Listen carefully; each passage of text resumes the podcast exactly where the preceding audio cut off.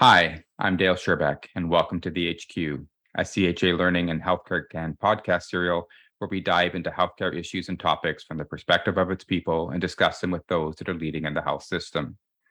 Together, we'll try to unpack these topics and learn what actions are being taken to innovatively solve them today. The role of leadership is something that comes up often in conversations on the HQ.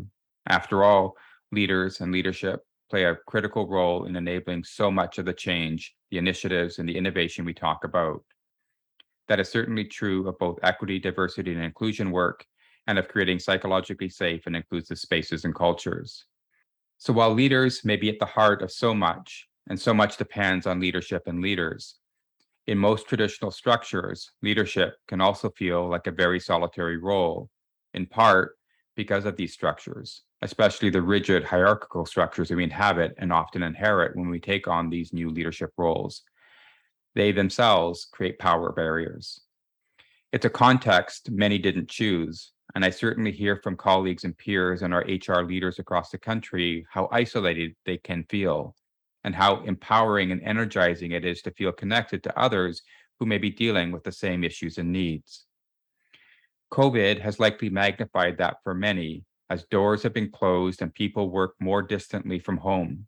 At the same time, some leaders have needed to become more linear and focused on their organizations and teams with a kind of inward focus as they have dealt with the home fires of uncertainty and change that can be so magnified in any crisis. So today, we will discuss how leadership has changed the past couple of years, how many leaders have adopted, at least for periods, but longer for some, command and control styles, and we'll discuss what the impact of that is on both their teams, but also on the leaders themselves, and what is the path through and out of this moment we all find ourselves in. To discuss this, I'm joined by Neil Pretty, CEO and co founder of Aristotle Performance. Neil describes the start of his own leadership journey beginning when he was 13 years old in Army cadets. He has held positions of leadership ever since then and started several businesses and led many teams as a result. Neil moved into the corporate space first as a coach, then specializing in working with high potential leaders who struggled with destructive and even toxic behaviors.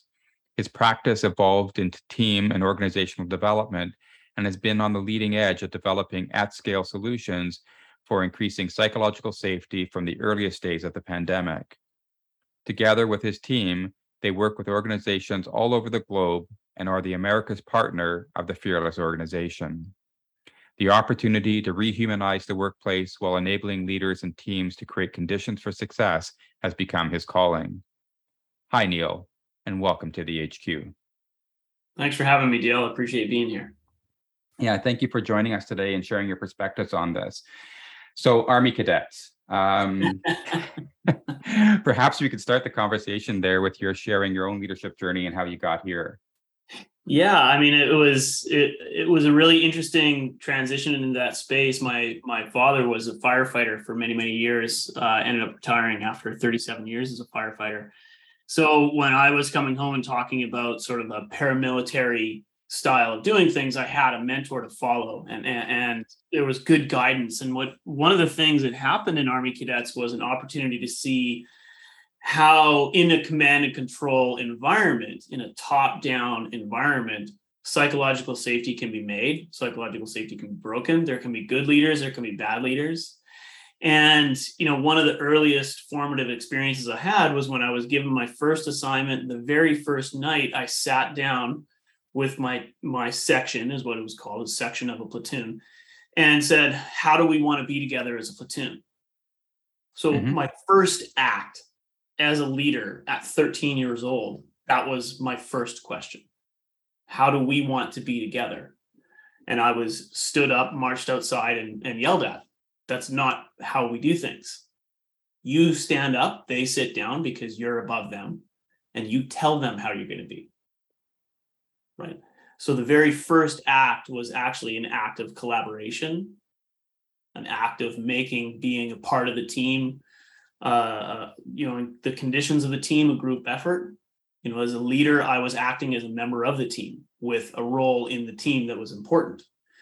And so I went back in and I sat or I stood up, I should say, and, and said, So how do we want to be as a section?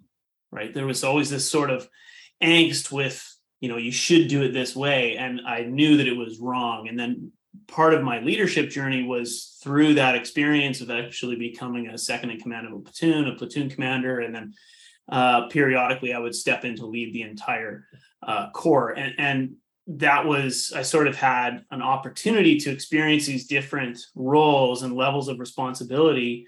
And as I moved into the workplace, this natural instinct to sort of lead from among was mm-hmm. trained and developed out of me. And, and that was really when I started moving back into the corporate space and learning that people didn't have any leadership experience or training to the degree that I had expected to see. It was almost like coming home and going back to that first act as a leader, going, oh, this is what people are missing out on. They're being trained and developed to command and control because that is what we sort of naturally tend to as leaders when we're put into a position of anxiety. So there's this natural draw to try to control our environment. And when you're put in a leadership position, now you all of a sudden have this uh, authority to, to go about fulfilling that need as a human being. So it, it there was a good base point or, or, or, foundation to refer back to. And okay, so this is the feeling that I'm chasing, this feeling of being a part of and among my team and uh, yeah that that was a great lesson and been a hard there's been some very hard moments in that journey i mean i've led several hundred teams all over north america and you make a lot of mistakes and there's yeah. a lot of learning when you lead that many people sure and you're coming into conflict with different parts of your conditioning and teaching yourselves and um, and i suspect you know the the process of i guess your re-education so to speak as you sort of describe it um, you know, gives you an opportunity to also become a teacher. Yeah, I, think there's an aspect of that. And I think that in, in, every interaction, there's an opportunity to be a student and a teacher. Mm-hmm. And I think that leader as a learner mindset, you know, it, it's often discussed, but never actually enacted upon because what people assume that means is that you read books. And sure, go ahead, read books. I've read hundreds of books and you know especially when i was transitioning more into the corporate space it was like i need to read a lot mm-hmm. to, to, learn the language to understand what's going on to catch up to to to get in and I, I did that so yeah sure read lots but leader as learner really means are you learning from your people? Are you listening to your people? And, and i think that's this critical piece that a lot of people miss around the leader as learner is who and what are you learning from? Good. Um, so i know you work a lot with different organizations and leaders and have been doing so through the pandemic as you've described as well. Um, so what has been your observation and experience with how leaders and leadership has changed or adapted during this time well i think that there is a couple of things that have happened one of them is just the levels of uncertainty you know, uncertainty absolutely drives fear. You know, uncertainty is a fear machine. So, mm-hmm. what I've often counseled leaders to do is like create and develop processes so that you know how you're going to handle the future state. And it, those who aren't doing that end up in this command and control space mm-hmm. because what they're trying to do is create what Brene Brown refers to, and, and subsequently what I and my team refers to as counterfeit control. You know, for those of us that are old enough, I mean, I don't look like I'm old enough, but you know, I do remember, I I do remember sending off, you know, uh, uh, forms from the back of the Sears catalogs for for such and such an item, and then one day it showed up in the mail and then nowhere in between that did I have any control over what was happening with my letter and my payment or the package coming to me. And now we get, you know, you send the same request to Amazon and you get a confirmation that a request was received, all these different touch points, and no more control, only the perception of control. And often leaders get stuck in this trap where they feel uncertain. The world, the future is uncertain so instead of creating process and communication channels and common understanding, they start seeking things that they think give them control, but they, they don't actually give them control. So they end up in this counterfeit control cycle.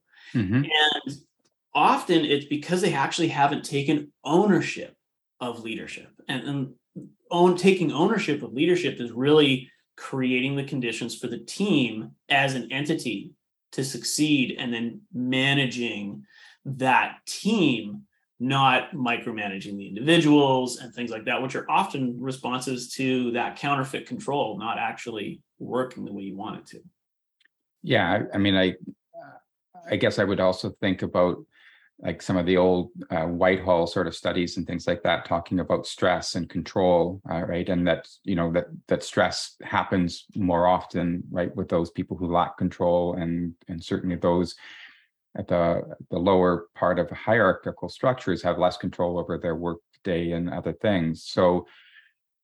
I guess what I'm wondering in terms of your description description of this is that is the command and control leadership style right a response to a situation uh, that is out of control or is it a is it a response to the people themselves or what are they trying to control I, I think what they're trying to control is their own future. And this is something that I know some of my colleagues in the change management space talk about is this in the past, there was this belief that there was a static future state that we could depend upon.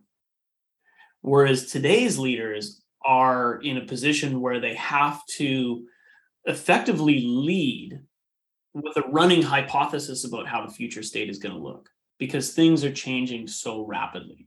And this provides both a challenge and an opportunity. And the challenge is that if you can't make that mental shift, you're stuck with this command and control way of doing things. But if you can make that shift where the future state is a hypothesis, you can manage in a fundamentally different way.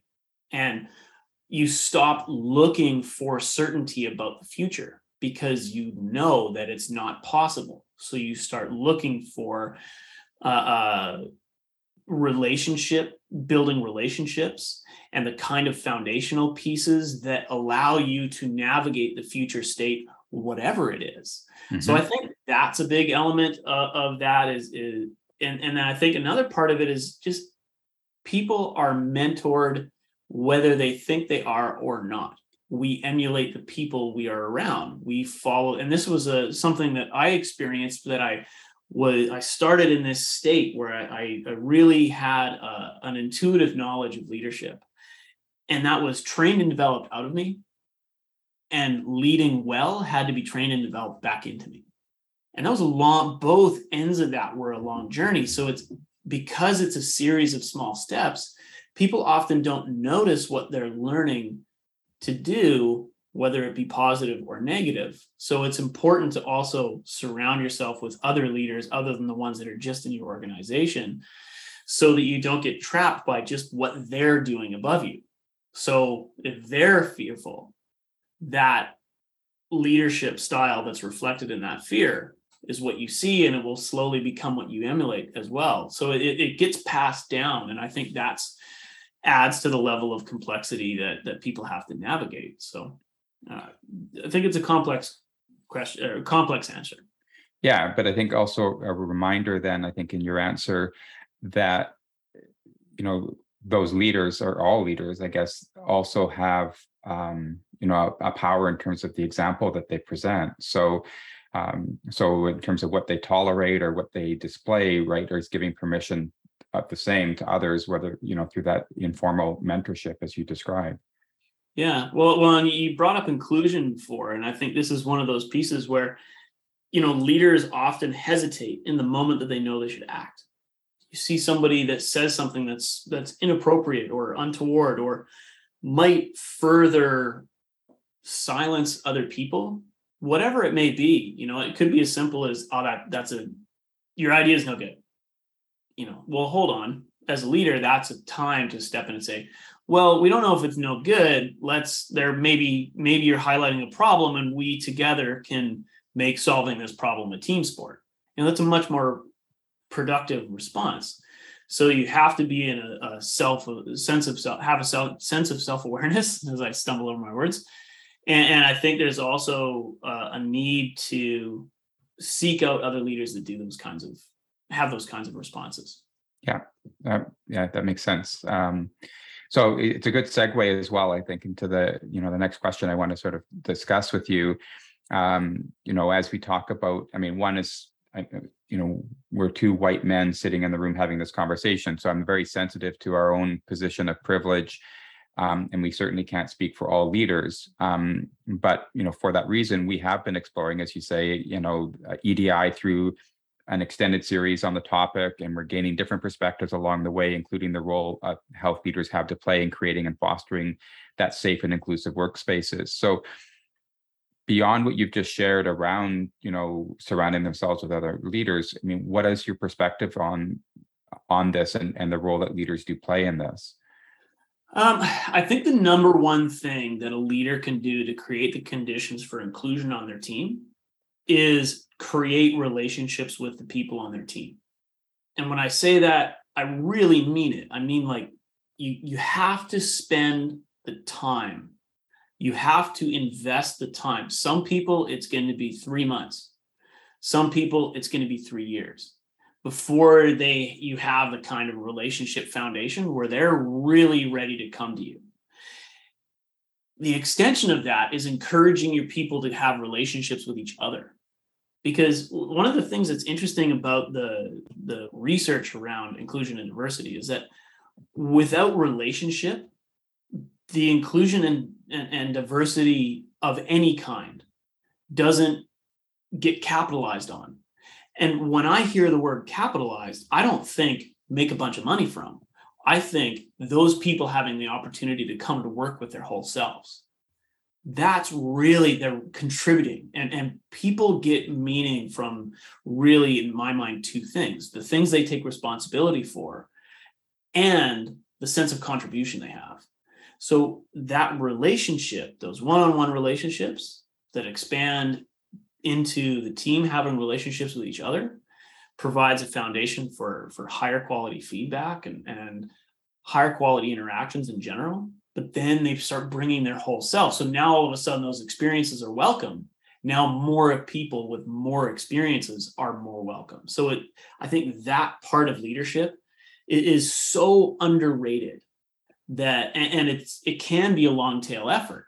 So we, you don't get immediate feedback, and I think that's one of the challenges with leadership as well. Is that the things that make a good leader don't get immediate feedback.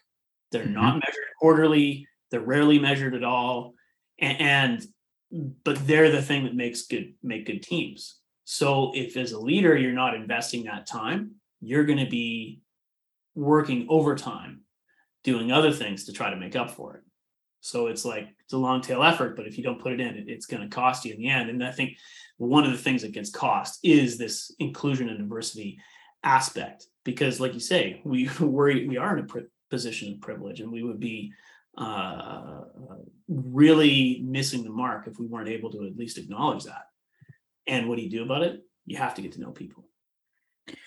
So, I mean, this is a, maybe somewhat of a rhetorical question, but if the role of a leader is to get to know people, to build those relationships, what ha- how does that, I guess, get reflected in a healthcare organization where very commonly a nurse leader, for example, has a span of control of right over 300 people.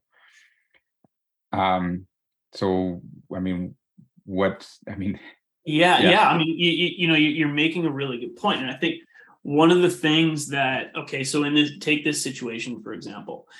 Um, one of the things I always say about feedback is that if you want to offer someone feedback, you need to invite feedback from them at least five times first and demonstrate demonstrate to them how you want feedback to be received so you have to have the courage to ask the courage to listen listen and the courage to respond in a way that demonstrates what you hope they will also respond with. So in those situations i mean 300 people is not a team. There's going to be sub managers and things like that. That's a span of control is different than uh, you, you know a, a team in and of itself. But in those situations you can rapidly create the conditions for someone to see oh my thinking is welcome here. Because my leader's asking for my feedback and they're not saying things like, oh, good job. Oh, that's a great idea. They're saying, I appreciate the courage it took to give me that feedback. How would you like to handle this?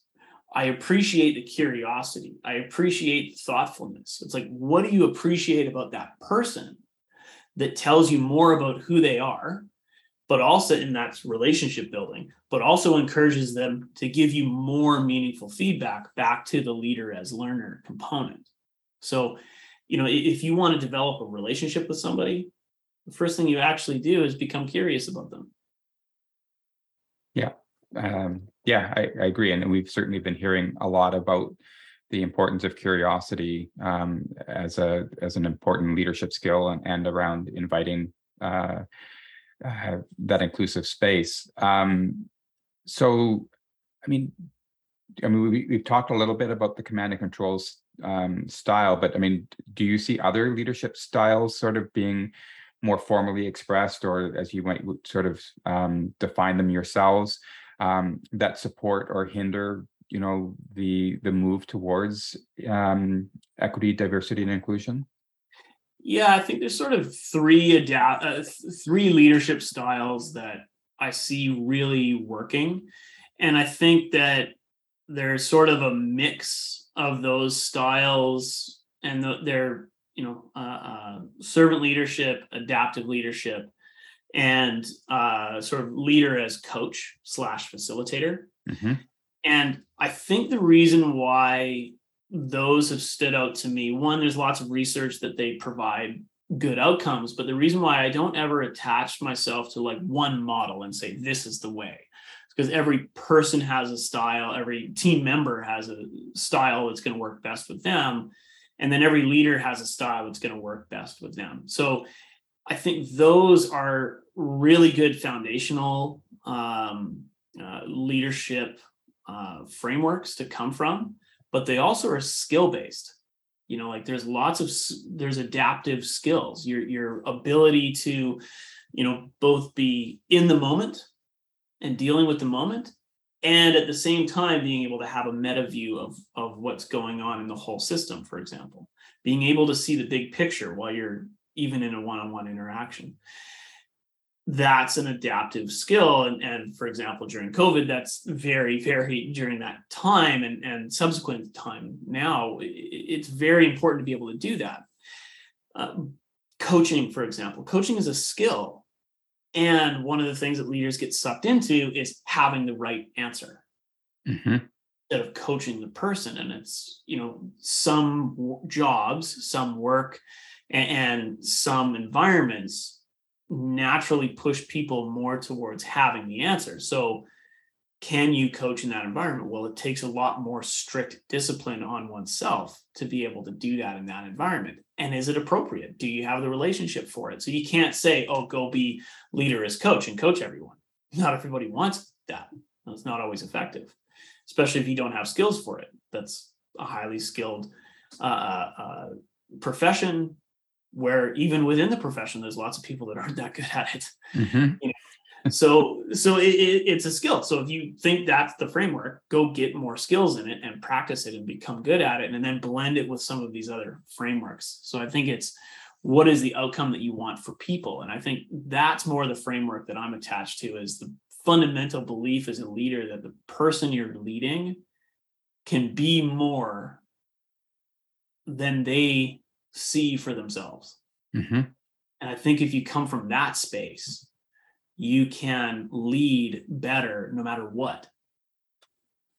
Yeah, I, I think that is the goal.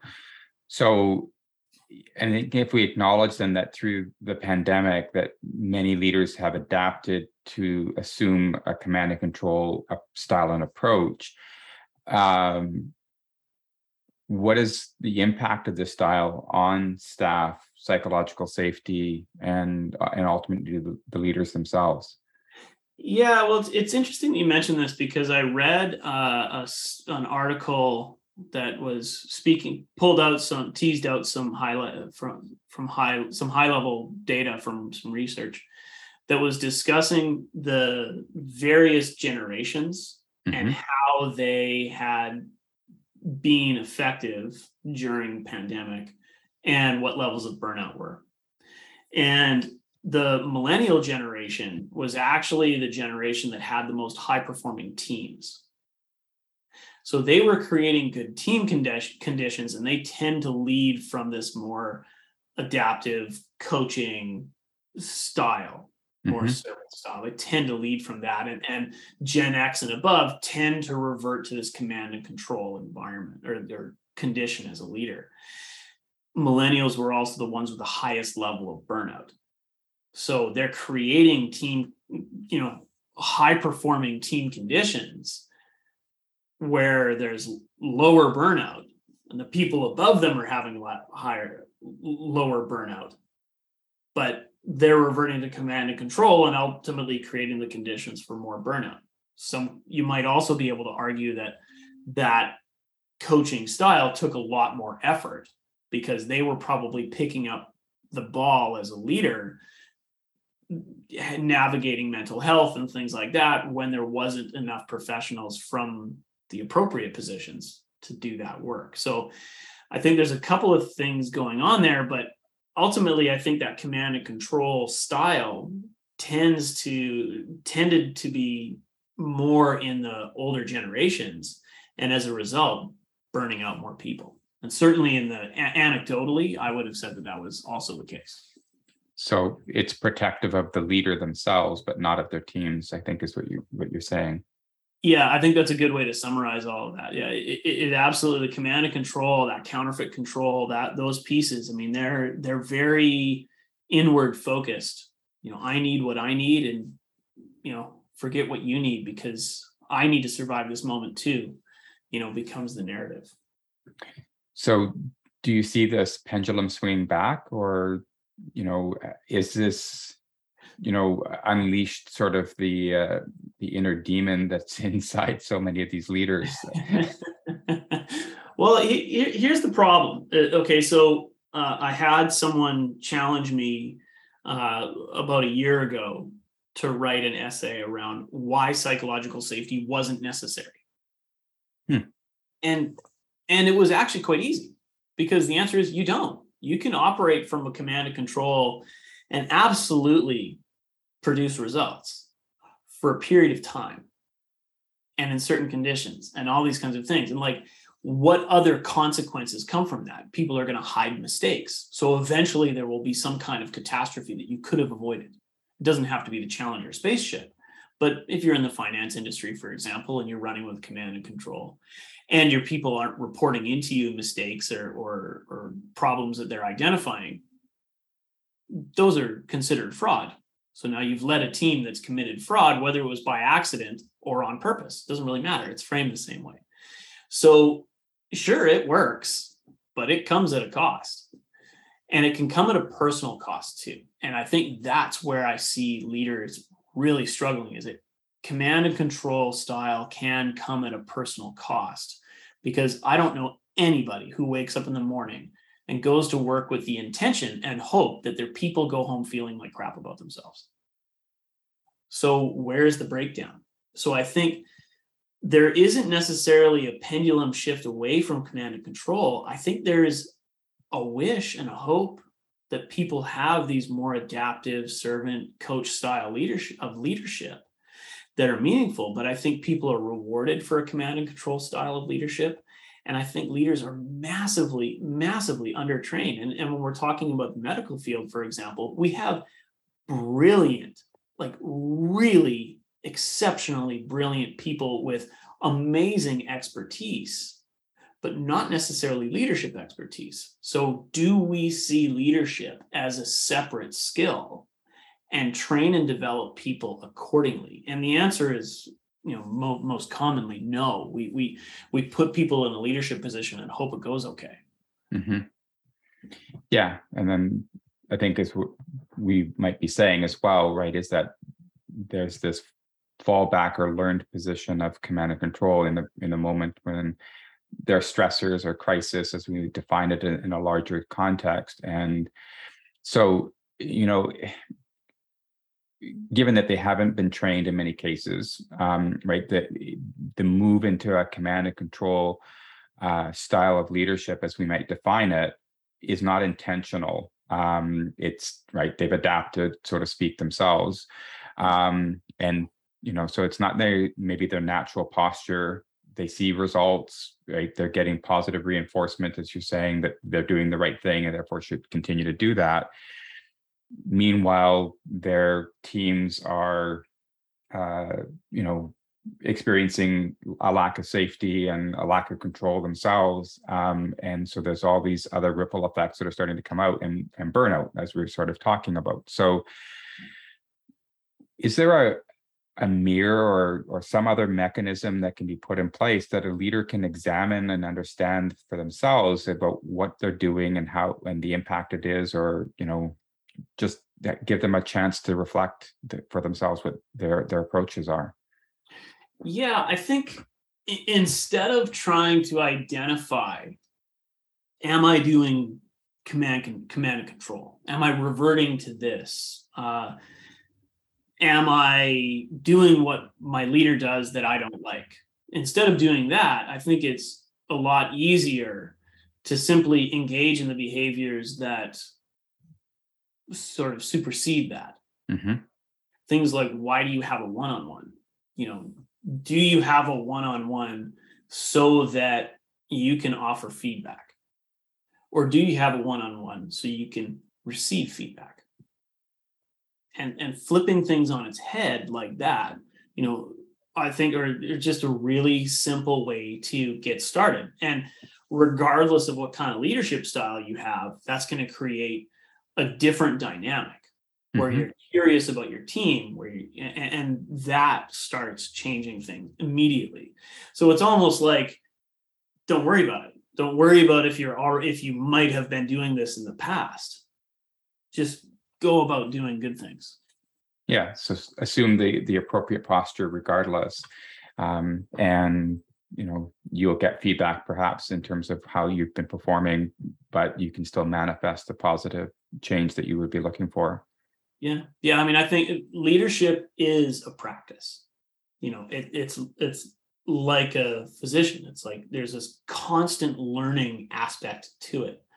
You know, I mean, like I mentioned before, I've like I've led several hundred teams and I still learn about myself, about how to interact with people better, how to do these things. And I mean, I train this stuff and still see things that amaze me it's like it's amazing that somebody would go out and say that, and you go, okay, well, what would lead a leader to say something like that?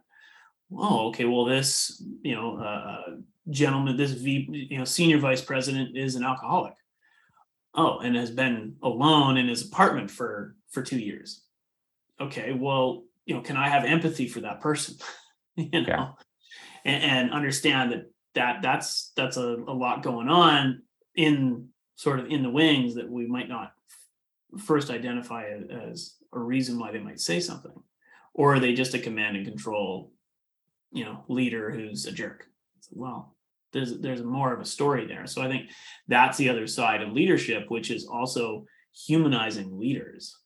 And the nice i would say one of the nicest uh, side benefits of being really focused on developing relationship with people and being curious about their condition and stuff like that it helps reduce this feeling of being alone as a hmm. leader mm. and there is nothing that will drive a person to this command and control narrative faster than feeling alone mm-hmm. you feel you're in it with your team if you show that you're in it with them now you have a team. You're a part of a team as opposed to alone. And i think that's one of the biggest things that leaders miss out on is the opportunity to feel a part of something themselves and to shed some of this burden. Because it's like you know coach people do performance reviews do do you know uh, salary assessments do all this stuff. And it's like most of it is management.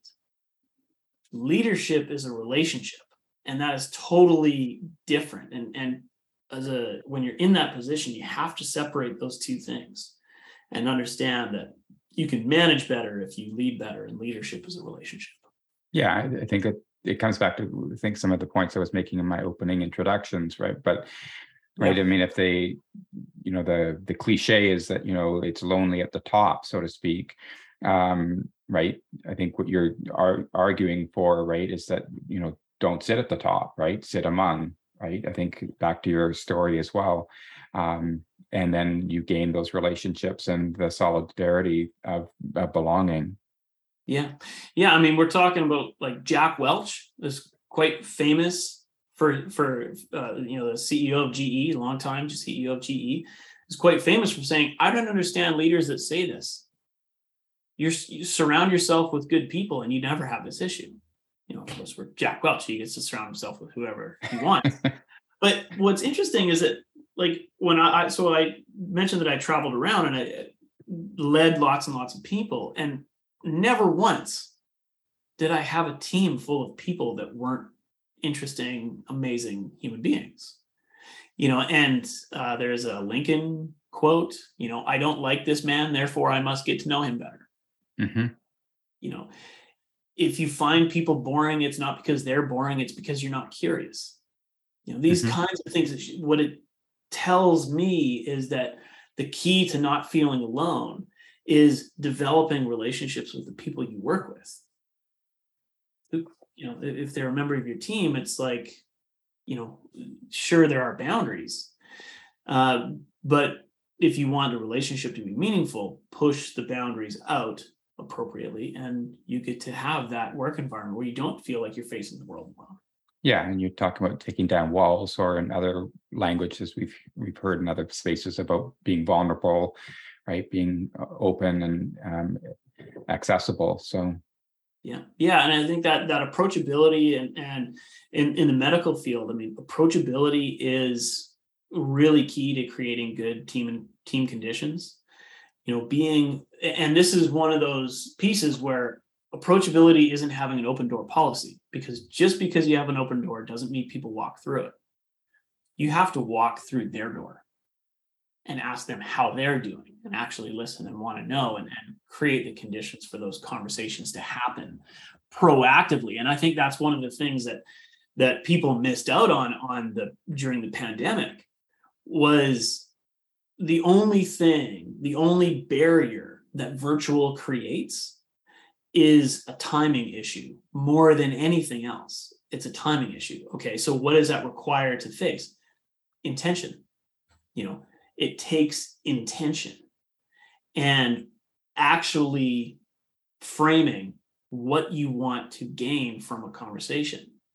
You know and i think that's where people misfired on the pandemic and, and the the and just working from home in general it's like it doesn't suck more or less it's different and different requires intention to understand and navigate successfully yeah, I think it's a it's a great uh, bit of insight for sure. I mean, I think it's you know we're moving away from the the organicness of the water cooler sort of approach to relationship building to the being the intentional part of it. So those people are still there, right? You just you're not going to run into them in the hallway, obviously. Right, yeah yeah and it's like just because it's hard doesn't mean we don't try to do it Yeah, yeah.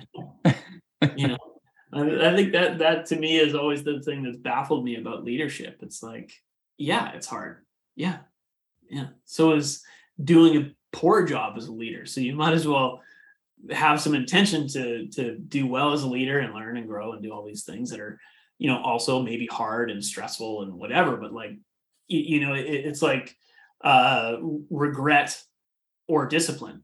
You you know both have their pain points but you're going to have to pick one.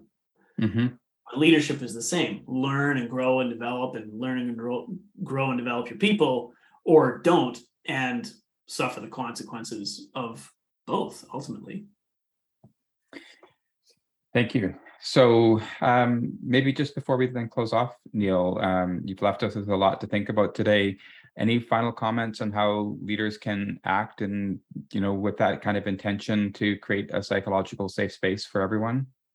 Uh, I, I think one of the things that leaders can do is is you know measuring psychological safety and and talking about it with their teams is is easy, uh, pretty low time commitment. And huge positive outcomes. And I think that's the kind of those are the kinds of conversations that lead to teams that understand their team process better. And you're able to effectively crowdsource ways of working better together. And if you create the conditions and the time and the opportunity to talk about those things, productivity goes up, collaboration goes up, uh, inclusion and diversity goes up. All these other things happen naturally instead of feeling like you're pushing a boulder up a hill.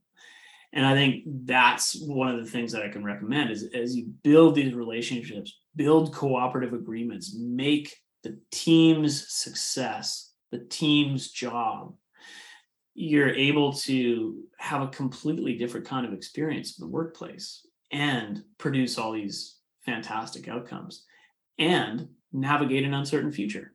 And and I think that's what leaders need to be focusing on and doing. And you know, it's okay too to be imperfect. And I think that's the other side of it is is leaders are there's a lot that's put into leaders backpacks there's a lot of burden put on leaders and expectations put on them without a whole lot of training and that's something i would recommend for higher levels you know above those sort of frontline leaders is what are you putting into their backpack that's taking them away from developing relationships with your team that should be handled by somebody else and if you're able to create the conditions for leaders to invest in relationship, your organization will succeed more.